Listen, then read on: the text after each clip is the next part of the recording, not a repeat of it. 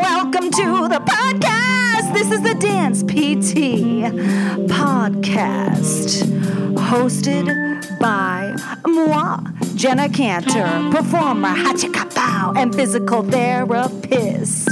In our interviews, we will dive into all the things that can regularly help you. That's right, as a dance physical therapist with your patients. That's right. Please note that the purpose of this podcast is entertainment and is not here to replace any medical advice. That being said, we are all here to support each other, which leaves me at the most important message I want to leave you with. You are enough and never change yourself for anyone. That's right. You heard me. Be you, and that will enable you to help others the best way possible. Let's end with more scatting.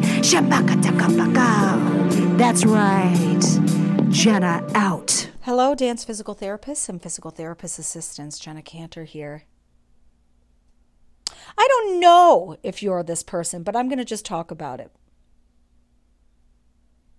You might be going through a hard time in a relationship of some kind, whether it's romantic, friendship, business, and it's making you feel like an asshole. Given we're all not perfect and we all do have an asshole in us, fact.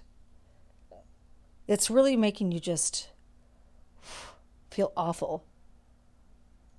And with that, feel that question, I've definitely asked myself this before, you know, like am I am I likable or am I just awful? Am I just bringing pain with my own presence? Very, very negative thoughts. Very horrible. You know that. And I want you to change this, what you're saying, to something different. You have not met everyone who is going to love you yet. There are still people out there who are going to love you. There are so many people in this world. You are good.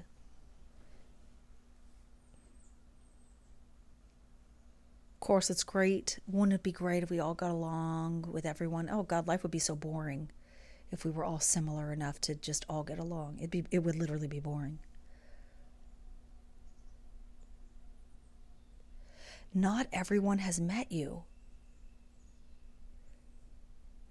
I, I, like to do this too in, in this idea where, where if you are still focusing on, you know, oh, but this person still doesn't like me and this person, and they're probably all grouping together, you know, da, da, da. whether or not they are, who cares? So there's that. Like, they're not people you want in your life. But let me put it this way say you're at the level, you're just an average Joe living your life, and a certain amount of people in the world know you exist. There are people who like you, and there are people who don't like you. Okay, got it. Now, if more people know who you are, both sides, the people who like you and the people who don't like you, will both rise. Because there's always going to be people who like you and people who don't like you. And yes, there will be more on both sides. It is out of your control. Unless you're a hermit and don't know anybody and socialize, but that's like so bad mental health wise, so don't even play with that. That's terrible. Then you just have nobody who knows you.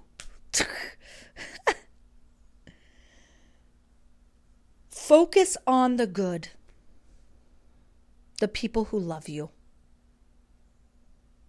And that's where you still have ongoing, endless opportunity, infinity to grow, to gain more people who know you and who will love you. You deserve that. Man, I want that for you.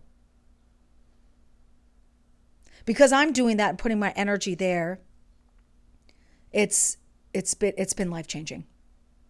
Life changing. Multiple times crying because I'm just grateful for the people in my life. There's still people out there who don't like me. It doesn't matter.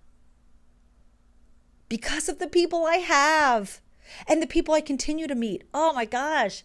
I, the, uh, the bonding I get with uh, individuals is is, is just oh, so beautiful. Anyhow, I just wanted to bring that up.